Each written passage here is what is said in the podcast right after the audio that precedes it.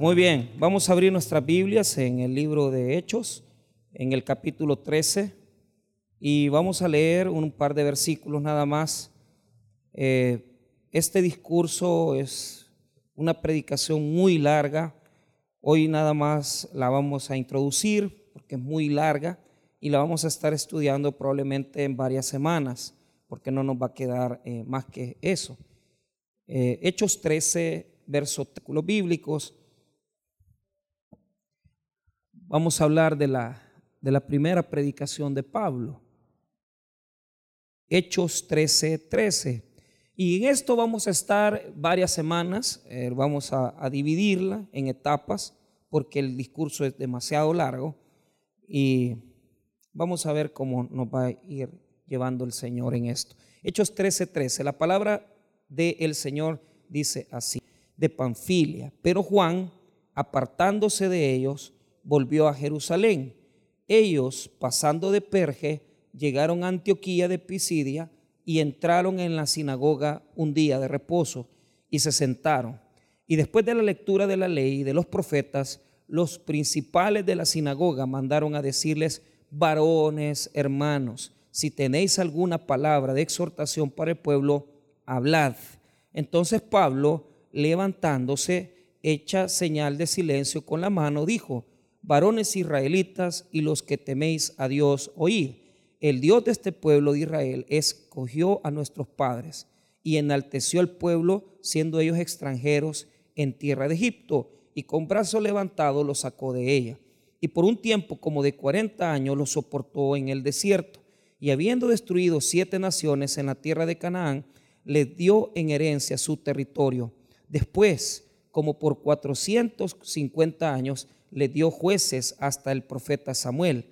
Luego pidieron rey y Dios le dio a Saúl, hijo de Cis, varón de la tribu de Benjamín, por 40 años. Vamos a orar. Padre, te damos las gracias por tu palabra. Oramos, Señor, que puedas hablar a nuestros corazones de tal manera que podamos, Señor, ministrarlos, que podamos ser enseñados. Danos un corazón receptivo, un corazón abierto a tu palabra de tal manera que podamos ser fundamentados, Señor, en ella. Desde ya, Señor, ponemos todo en tus manos para que podamos, bendito Señor, ser agradables en, a tus ojos. En el nombre de Jesús. Amén y amén. Muy bien, pueden tomar asiento. Ok, eh, dejamos a Pablo hace dos semanas en, el, en Chipre, ¿verdad?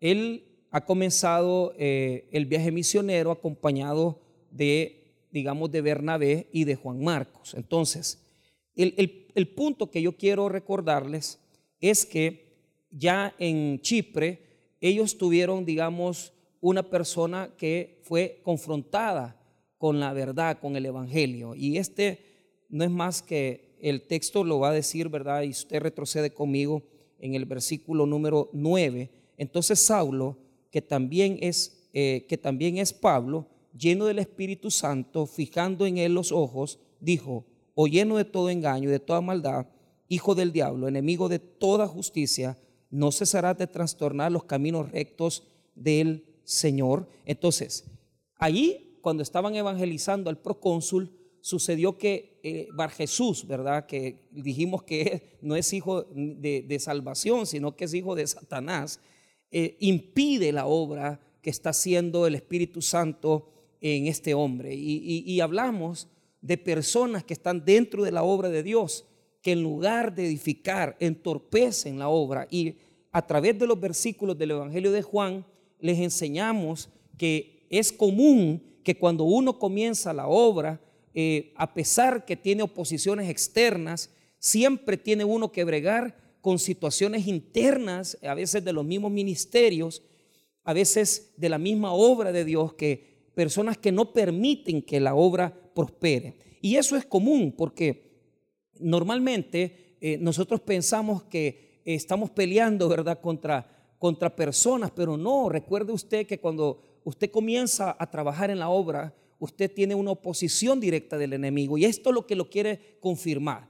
Han llegado a Chipre, eh, ellos se han aventurado, ¿verdad?, en un viaje misionero y aquí prácticamente han tenido un tremendo resultado, porque el versículo 12 dice lo siguiente, mire, entonces el procónsul, viendo lo que había sucedido, creyó maravillado de la doctrina del Señor. Entonces, allí eh, Sergio Paulo, que, es el procónsul, eh, prácticamente se maravilló, es decir, eh, hubo un efecto en él. El texto, muchos dicen que se convirtió, pero, pero otros piensan que lo que impactó nada más fue el hecho de que la, obra de Dios avanzara, el mensaje de Jesús avanzara. Entonces el procónsul quedó maravillado y nos deja con esa inquietud ahí. Es decir, ya hay un efecto del Evangelio, ya el Evangelio camina en Chipre, el Evangelio está desarrollándose en Chipre a través de este hombre, ¿verdad? Que es una persona que tiene tremenda posición y no solamente influencia, ¿verdad? Sino que es conocido y por lo tanto él accesa al Evangelio. Ahora, e, ellos eh, van a seguir un viaje y esto es lo que quiero continuar ahora. ¿Por qué? Porque en el verso 13 eh, en adelante se nos va a describir cómo fue el primer mensaje que Pablo predicó. Quiero que noten algo. Cuando nosotros comenzamos el capítulo número 13, hicimos una lista de los nombres más prominentes. Entonces, quiero que vea el capítulo 13, 1. Mire lo que dice. Y había entonces en la iglesia que estaba en Antioquía profetas y maestros. Bernabé, Simón el que se llamaba Níger, Lucio de Sirene, Manaén, el que se había criado junto con Herodes, el tetrarca, el tetrarca y Saulo. Entonces, aquí hay un cambio. ¿Por qué? Les dije la semana pasada que por primera vez ya a Pablo ya no se le dice Saulo, sino que desde aquí en adelante, desde lo que aprendimos la semana antepasada, Saulo se llamará Pablo, pero aquí hay otro punto. En la lista del versículo 1, Bernabé aparece en primer lugar. Y, de aquí en adelante, desde la confrontación con el Imás o Bar Jesús, ya es Pablo el que se presenta como un protagonista principal dentro de la lectura del libro de Hechos. De tal manera que cuando ya llegamos al verso 13, que es el que estamos revisando hoy, es Pablo quien está dirigiendo ya, digamos, eh, la obra, ¿verdad? Y esto es un cambio radical, porque hasta aquí Bernabé, Bernabé, Bernabé, pero ahora es Pablo el que está, ¿verdad?, llevando, ¿verdad?, la expedición. Y es bien importante porque hasta el texto bíblico, no te lo así. Mira lo que dice el verso 13. Habiendo zarpado de Pafos, Pablo y sus compañeros, o sea, mire, ni los menciona ya. O sea, no menciona a Bernabé ni a Juan Marcos. ¿Por qué? Porque lo que quiere presentar el capítulo 13 es esa trascendencia que uno debe de tener. Eh, el crecimiento que uno debe desarrollar en la obra. Es decir, Pablo comienza como el último, o sea, de la lista, como, como diciendo, digamos, es el menos relevante. Porque las listas de nombres en los evangelios y en los libros del Nuevo Testamento aparecen por lugares de prominencia. Siempre el primero es el más importante y el último es el menos importante. ¿Por qué? En las listas de los apóstoles el primero es Pedro y el último es Judas. Entonces, aquí aquí cambian los roles. Ya es Pablo tomando liderazgo y, esto es algo trascendente. ¿Por qué? Porque muchas veces, hermano, hay personas que quieren protagonismo. Pero, pero ¿cuál es? Eh, eh, eh, yo estaba hablando con alguien hoy en la tarde y decía, este, este, esta persona, como no vive en comunión con Dios, siempre anda queriendo colgarse de, de alguien más para salir en la foto, para estar ahí. ¿Y, por qué lo hace? Pues porque hay personas, hermanos, que quieren la pleitesía, quieren que les aplaudan, ¿verdad? ¿Cómo no quisieran salir a la par de los políticos principales, ¿verdad? Y, aparece estos movimientos nuevos, ¿verdad? Y en las mesas a uno, a uno le pone en duda porque aparecen los políticos nuevos, pero detrás de ellos están todos los políticos antiguos. Entonces, ¿qué cambio va a haber? ¿Qué cambio va a haber en eso? No hay cambios. Y esto es lo que nos muestra el Evangelio. Eh, Dios es el que exalta. Usted solo no, va, no va a ser exaltado. Usted tiene que ser eh, servidor, humilde, eh, tomar las cosas del Señor desde donde lo pongan a servir y, eso sí, tener constancia en el hecho de que Dios lo va a exaltar. Si un día le dice a alguien, vení, cuida este lugar, este ministerio, queremos darte un liderazgo, no lo rechace, porque es bien común que la gente entra a servir a los ministerios donde probablemente no haya enseñanza bíblica. Pero de allí tenemos que saltar a ministerios donde más podemos ser usados. Es decir, si yo entré a servir en un ministerio como por ejemplo escuela bíblica, parqueo, es mi obligación como creyente irme desarrollando más. Es crecer en la obra de Dios. ¿Verdad? Entonces Pablo ya, ya es el primero aquí. Y, bueno, tanto así que a, a los demás ni se le menciona. Por lo tanto, Pablo en el poder del Espíritu está tomando una relevancia que Dios se le ha dado. Porque cuando le habló a Bar Jesús, al, mago, lo habló en la autoridad que le dio el Espíritu Santo. Es decir, el Espíritu es el que engrandece, el Espíritu es el que exalta, el Espíritu es el que los pone en lugares de prominencia y el Espíritu es el que debe dar la orden. Usted no ande buscando pleitesía, ni tampoco que lo llamen. Si no lo llamen, no, lo llaman, no, no se preocupe. Usted siga sirviendo, siga trabajando, siga haciendo la obra, aunque usted nadie lo vea, porque Dios lo va a bendecir. Dios lo va a bendecir. Pero, pero a veces nos gusta un poquito de pleite. Sí, yo lo entiendo. Eh, una de las cosas que, que, que Dios da es la exaltación, pero siempre y cuando usted sea humilde en la obra y tiene que ser muy humilde realmente, es decir, tiene que cuidar mucho su, carácter, tiene que cuidar mucho su, su formalidad con el ministerio, su perseverancia, su constancia. Y Dios poco a poco le va a ir dando espacio y Dios lo va a levantar. Pero, pero no es así, ¿verdad? Pablo llega ahí porque Dios lo puso así. O sea, no es porque él lo ha buscado, no es porque él ha querido ser el primero, ni porque él quiso dirigir, es porque el Espíritu Santo lo está respaldando. Ahora, note esto. Vea, estaban en, un lugar específico en Chipre y, tienen que navegar, ¿verdad? Porque dice así, mire, habiendo zarpado de Pafos, o sea, comienzan un itinerario a nivel del mar y ellos llegan a un puerto, pero no dice a qué lugar llegan, sino que dice desde dónde salen. Pero recuerde que ellos ya estaban ahí. Si usted lee conmigo, eh, en los anteriores textos bíblicos, mire lo que dice el verso 6. Y habiendo atravesado toda la isla hasta Pafos, es decir, en Chipre, ellos comenzaron a, desembarcaron en su puerto y comenzaron a entrar en la isla de Chipre hasta llegar a Pafos, pero no era ahí donde Dios los quería. Entonces de Pafos toman nuevamente la navegación y continúan una travesía por el mar, pero hay que detallar algo. No dice a qué puerto llegaron. El escritor bíblico Lucas no quiere decirnos dónde ellos desembarcaron. ¿Por qué? Porque no le es importante. Probablemente donde ellos desembarcaron no era relevante porque no evangelizaron, porque no sirvieron ahí. Y, esto es bien importante para nosotros. ¿Por qué razón, hermano? Porque no en todo lugar vamos a, a poder predicar bien. No en todo lugar vamos a ser recibidos bien.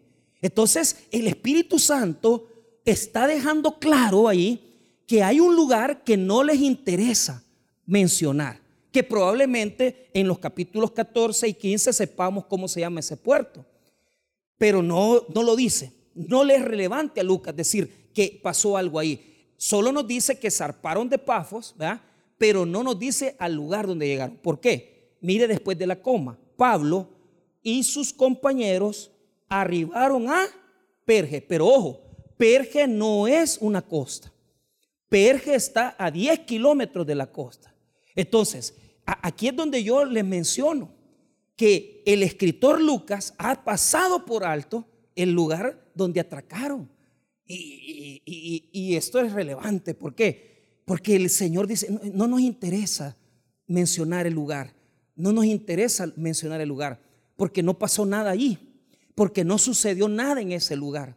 Y, realmente, hermano, mira, hay lugares donde, donde no pasa nada, ¿verdad? Pero, pero, ¿y por qué no pasa nada? Mire, si llegaron hasta Perge, que Perge era una ciudad, pero no era una ciudad, digamos, tan prominente, sino que era una ciudad que tenía cierto tipo de comercio, está en una ruta, pero había adoración a dioses, pero hay un punto ahí. En Perge no hay sinagoga. Entonces, ¿por qué menciona Perge?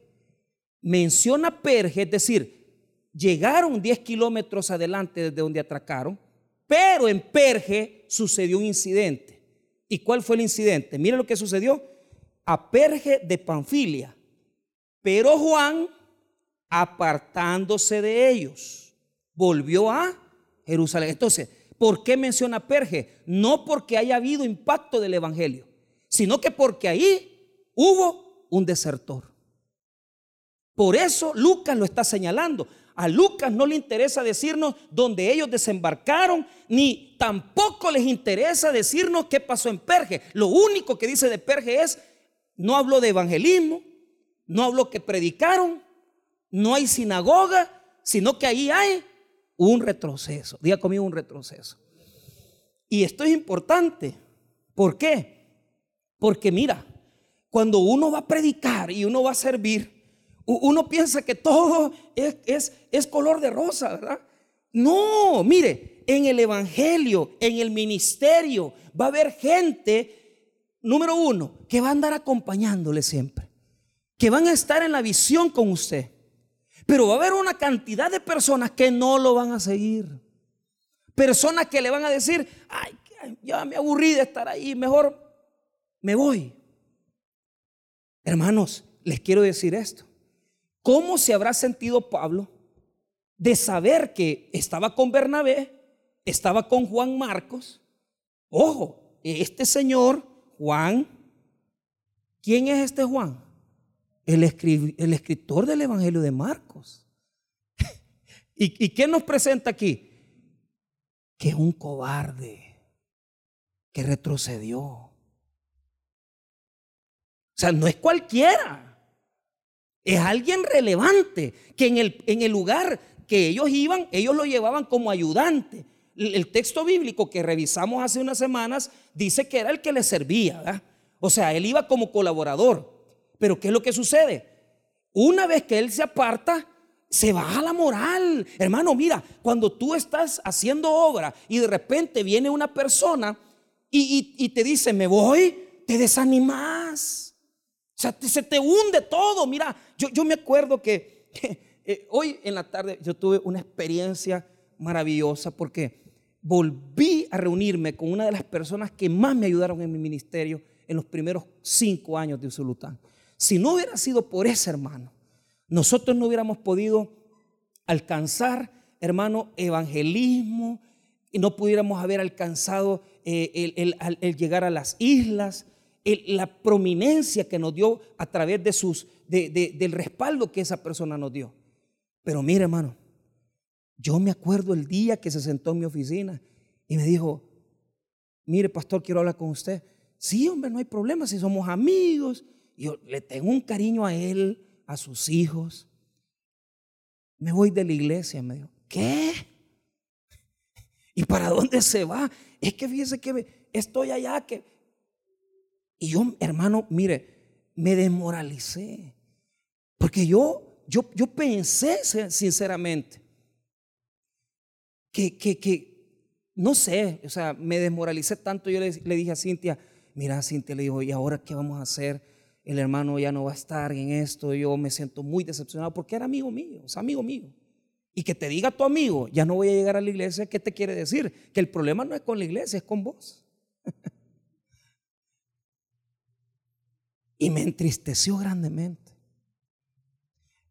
Así me entristecería si uno de ustedes que está colaborando, que está, y mire, ya, ya no vengo, o sea, ¿qué le pasa? ¿Por qué? Pero, pero ¿cuál es el punto importante? ¿Cuál es el punto importante? Ahí, antes de esa situación que se dio, yo les he comentado alguna vez que yo tuve un sueño, un sueño extraño, yo no creo en los sueños, pero ese día soñé y soñé que yo estaba construyendo un edificio. Y entonces, y yo preguntaba, ¿y cómo vamos a construir esto? Hay que pedirle ayuda al pastor general. Y uno de los que estaban ahí me dijo, no, es que no necesitas la ayuda del pastor. Todo lo que tú necesitas, Dios te lo va a dar aquí. Y entonces yo dije, ¿qué será este sueño? Van a haber personas en tu vida que te van a ayudar por un momento, que van a estar contigo en una etapa de tu vida que van a estar colaborando, ayudándote, orando, apoyándote, trayéndote a la iglesia. Pero de repente esas personas se apartan. Pero cuando se apartan, usted tiene que saber que es porque Dios lo que quiere es que usted madure. Porque usted tiene que aprender que la obra de Dios no depende de un hombre, sino que depende de Jesús el Señor. Y mire, se lo voy a decir de todo corazón, de todo corazón en, el ministerio usted va a tener gente que le apoya, que le colabora. Va a haber personas que usted le ama en gran manera, pero usted los va a tener que ver partir, irse. A mí me ha pasado muchas veces eso, pero no, no así, ¿verdad? Por ejemplo, cuando se fue el pastor Raúl para, para Intipucayo, me dolió mucho también. Entonces, pero, pero lo que les quiero decir es, Juan se apartó. Pero la obra continuó. Pero acuérdese que usted va a pagar las consecuencias. O sea, mire, los tres llevaban el ministerio. Entonces, el, el, grupo que llevaba Pablo era muy unido. Entonces, si uno decae, ya la obra no puede llegar hasta donde tenía que llegar. O sea, podrían haber llegado más lejos pero probablemente no hicieron el efecto necesario porque a veces, hermano, óigame bien, en la iglesia todos somos unidos, diga conmigo, unidos. Aquí en esta iglesia no somos unidos. Hay que decirlo con claridad. Hay que ser unidos. Hay que luchar, hombre, con esa, esa cosa de que yo por mi lado, vos por el otro. No, hombre, unámonos. Porque en la unidad está el poder de Dios. Pero ¿qué es lo que sucede? Cuando una persona en un ministerio, les voy a dar un ejemplo, domingo a las 4 de la tarde, la, eh, la, hermana que sirve eh, de capitana no podía venir porque está enferma, una persona en su casa. Y de repente llegan a dejar un bebé y ¿quién lo va a cuidar usted? O sea, con uno que falte en bíblica nos afecta tanto porque daña todo el servicio. Imagínese, eh, a veces usted siente que lo que está, eh, eh, lo que está haciendo por la obra es, pequeño, porque tal vez usted no evangeliza, sino que usted tal vez va nada más. Pero lo que yo quiero decirle, que aunque usted lo único que haga es orar, orar es bastante para la obra de Dios, hermano, porque lo necesitamos a todos. Y si todos nosotros trabajáramos unidos, la obra llegaría más lejos. Pero el problema es que gente que tiene ministerio y tal vez es pequeñito lo que hace, es muy importante en la obra de Dios. Es importante desde el hermano que parquea carros hasta el hermano que atiende a los niños. Entonces, de repente yo paso y voy viendo, ¿verdad? Eh, eh, eh, al doctor Enoch y, está ahí cuidando, pero de repente, ¿verdad? Otro líder vino y, llevó al niño a que, lo cuidaran, pero no se lo dio a una señora. El bebé lo dejó a otros niños. Y entonces, ¿y cómo se te ocurre irle a dejar a otro niño? Un niño. Y yo veo aquí gente que tiene tiempo para venir a las cuatro. Pero el culto de las cuatro está vacío en, escuela bíblica. Y yo digo, ¿y por qué? Pues, ¿Por qué pasan estas cosas? Que hay que estar rogándole a la gente. Entonces, este sábado vamos a celebrar eh, el Día del Maestro. Y yo les dije a los hermanos, vamos a premiar. Deme los nombres. Uno, dos, tres, cuatro. Excelente.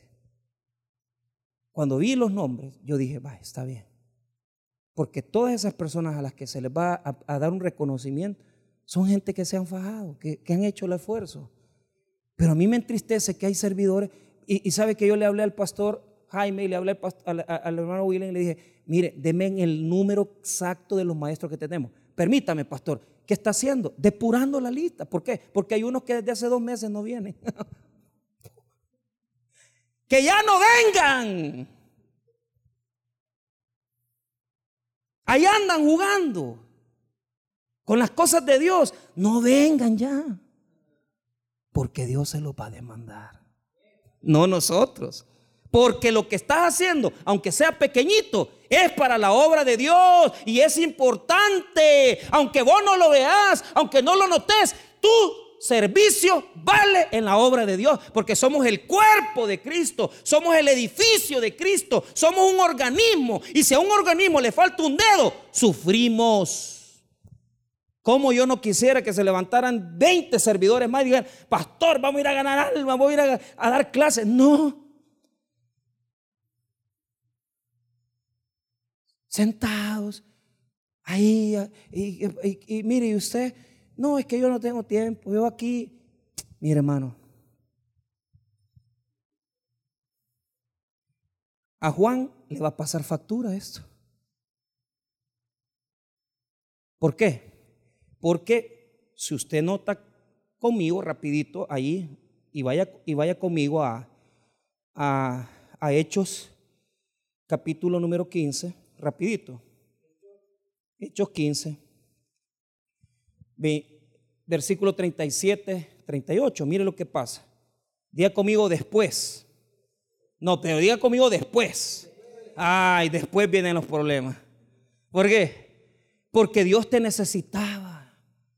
Dios necesitaba tu servicio, Dios necesitaba que manejara, Dios necesitaba que hicieras eso. ¿Y qué sucedió?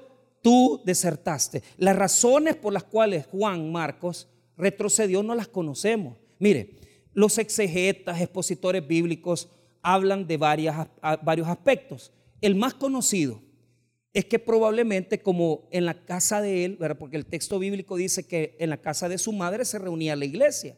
Entonces, Probablemente la nostalgia lo embargó y quiso regresar a su casa, pero a mí especular no me gusta, o sea, andar inventando en los sermones para mí no es bueno. A mí enséñeme Biblia. Si la Biblia lo dice, por ahí podemos hablar. Entonces, veamos el verso 37, rápido. Y Bernabé quería que llevasen consigo a Juan, el que tenía por sobrenombre Marcos. Pero a Pablo no le parecía bien llevar consigo el que se había apartado de ellos desde Panfilia y no había ido con ellos a la obra. Y mira el 39, y hubo tal desacuerdo entre ellos que se separaron el uno del otro. Bernabé tomando a Marcos navegó a Chipre. Día conmigo, división. Mire, la palabra en griego desacuerdo ahí quiere decir que Pablo y Bernabé se, se gritaron yo no sé qué se dijeron, pero se han de haber agarrado de las buenas, va. Así como se agarran aquí en Cojute, va, que ya va a ver que aquí ya le voy a venir a sacar del culto. y aquí no andan con ondas. Aquí no le anda debiendo nada a nadie porque del culto lo van a venir a sacar. Miento. ¿Y usted cree que solo aquí? También en la iglesia en los principios, en los orígenes. Eso ya venía en el combo. ¿Por qué? Porque ya cuando Bernabé quiso llevar a, quiso llevar a Juan Marcos, Pablo le dijo, no esté llevando ese, ese irresponsable si nos dejó tirados, pues.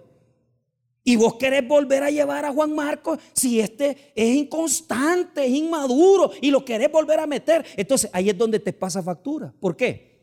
Porque Dios también ve el récord y no eres confiable. Si tú eres una persona que anda jugando con los ministerios, saltando, agarras el ministerio, después lo dejas tirado, no sos confiable. No te van a llamar para que sirvas. ¿Por qué razón? Porque eres un hombre o una mujer de doble ánimo. Y hay mucha gente así en las iglesias. Gente de doble ánimo que agarra un ratito las cosas y ahí después cuando se aburren las dejan tiradas.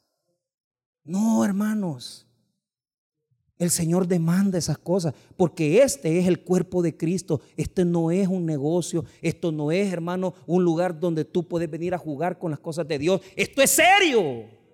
Son almas las que están detrás de todas estas cosas. Si una cosa no funciona, las cámaras no funcionan, la transmisión no funciona, el, el sonido no funciona, el servicio no funciona, no se predica el Evangelio.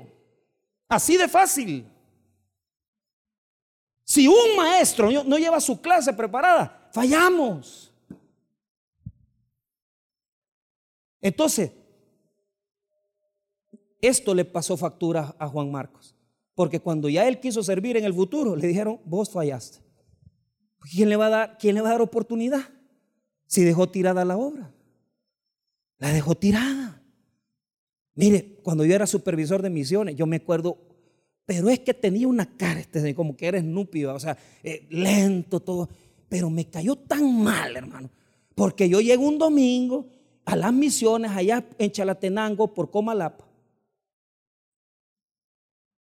Y yo llego y, llego al pueblecito. Y comienzo a preguntar. Yo estaba más joven, imagínense, elegante, con, pues sí, o sea, tenía un porte, hermano. Yo eh, eh, soy un hombre, ¿verdad? Que ya, ya, pues sí, ya, tipo jesuita, Entonces, pero el, tema es ese. El tema es que yo llego y voy a la tarde y digo, ¿dónde está el tabernáculo? Digo yo, ah, allá estaba, me dijeron. ¿Qué? ¿Cómo que estaba? Mire, ahí había un pastor que venía, vino tres meses, dejó de venir. ¿Qué me están diciendo? No, que no cerraron la iglesia. Ah, y el tabernáculo le daba 40 dólares semanales a ese ladrón. Cuando lo, cuando lo vi en mi oficina, el, el, viernes siguiente, ay, si yo lo estaba esperando cuando venga este, me lo voy a recetar, pero de agalamba. Ay, hermano, si les dije, ahí salgan todos, porque, mire, hermano, tuvo la sinvergüenza. O sea, ¿cómo es posible que estaba cobrando desde hace un año sin ir a la obra?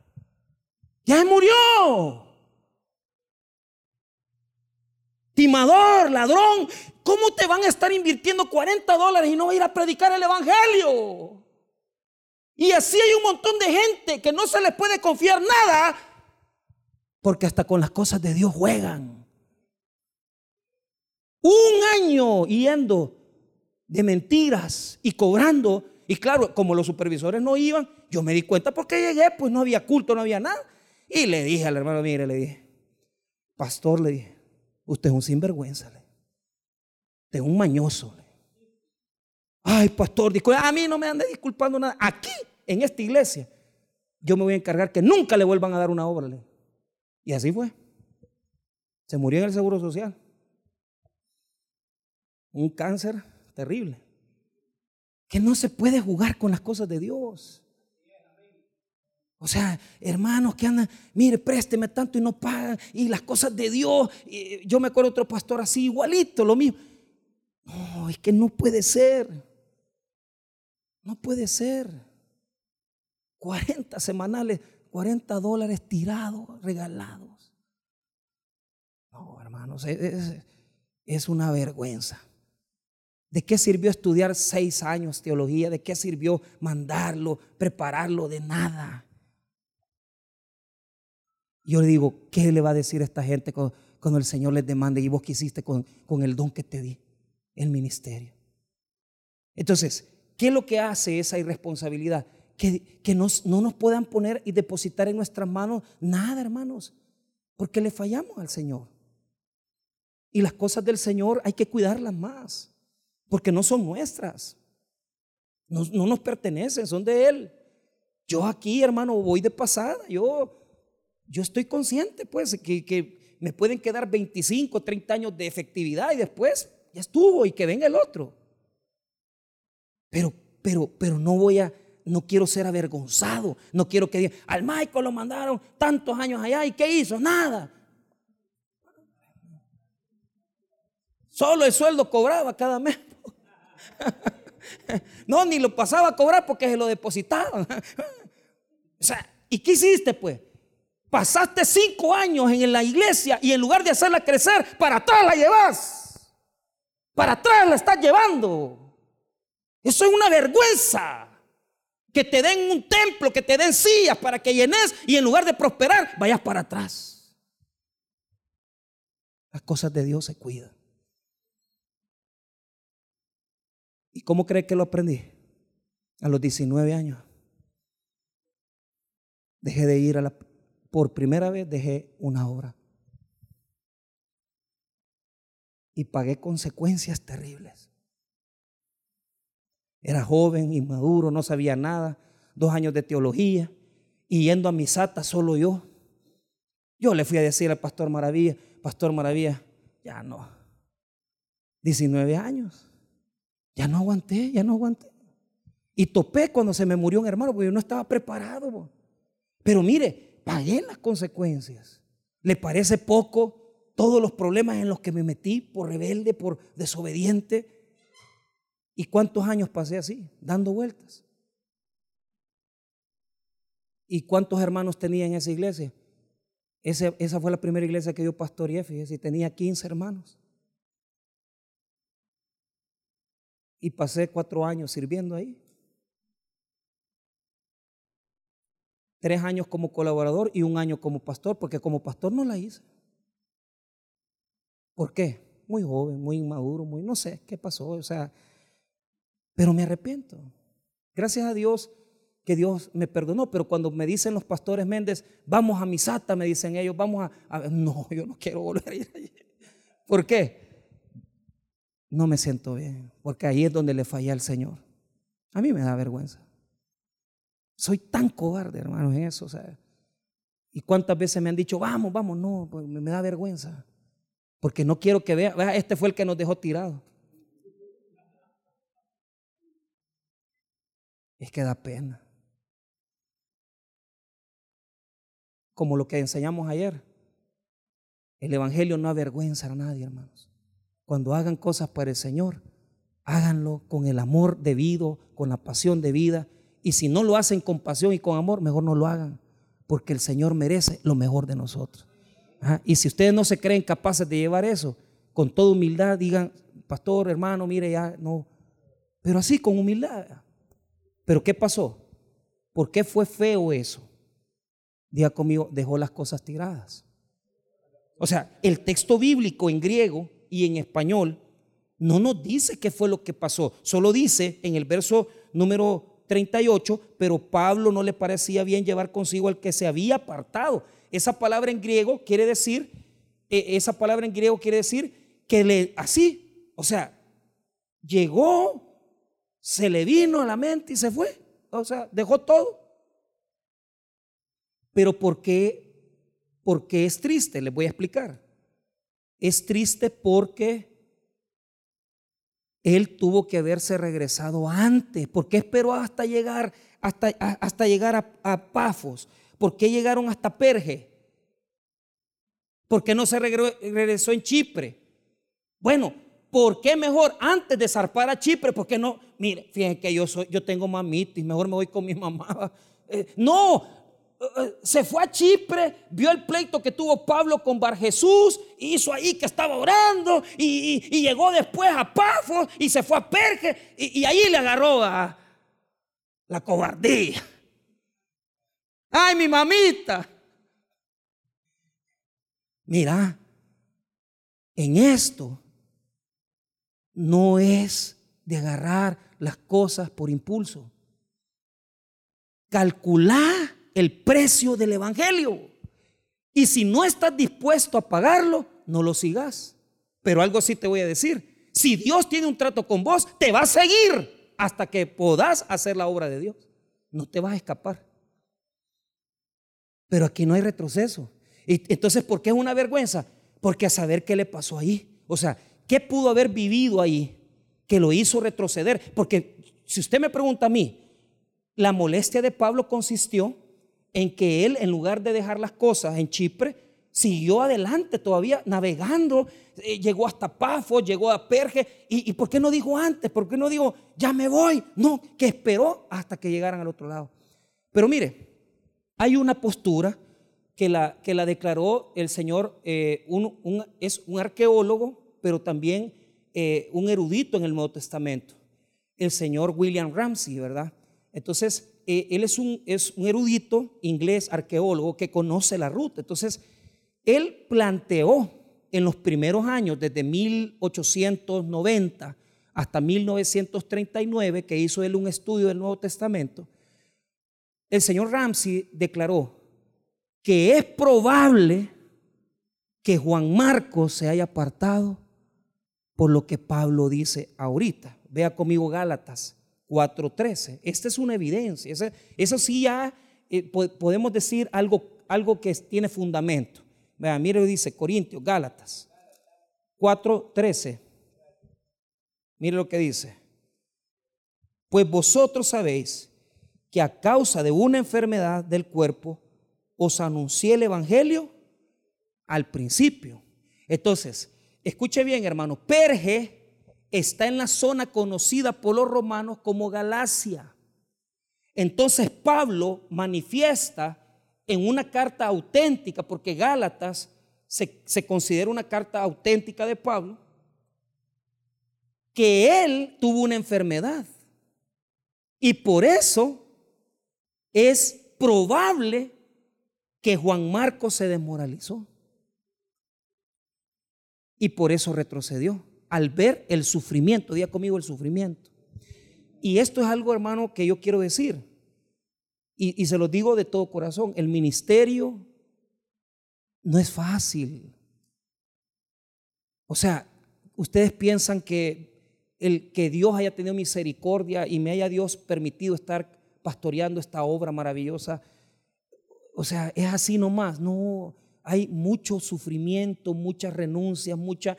Pero la gente piensa que esto todo es negocio y que aquí prospera y que crece. No, hermano, eh, venimos desde lo más pequeñito. Venimos desde estar pastoreando iglesias pequeñitas. Pero la gente, la gente cree que todo es prosperidad. No, hay sufrimiento, hay dolor. Lo, lo que el señor William Ramsey dice, es muy, es muy cierto. ¿Por qué?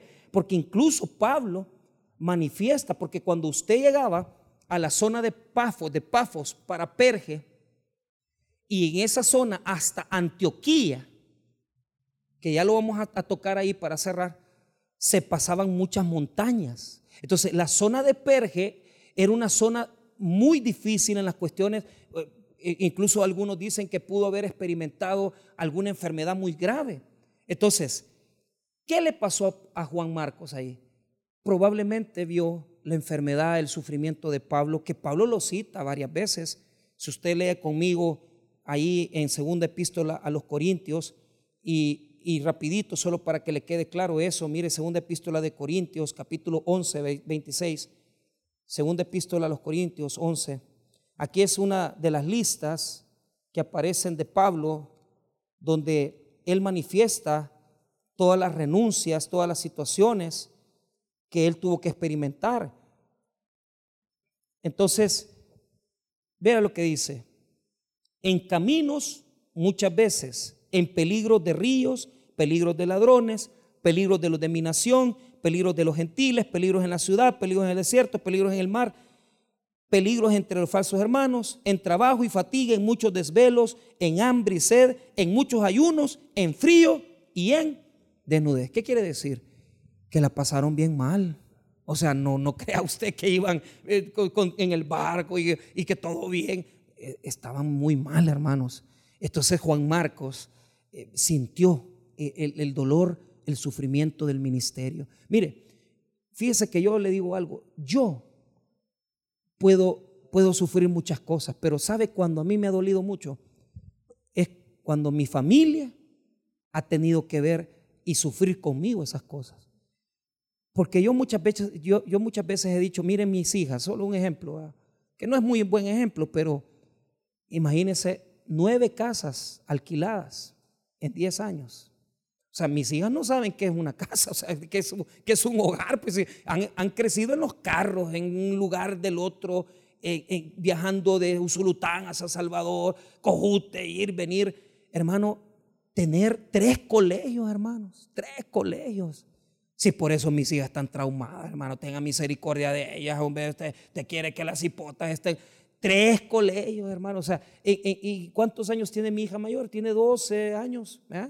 ¿Esos años tiene? Trece. Pero escuche bien lo que le voy a decir.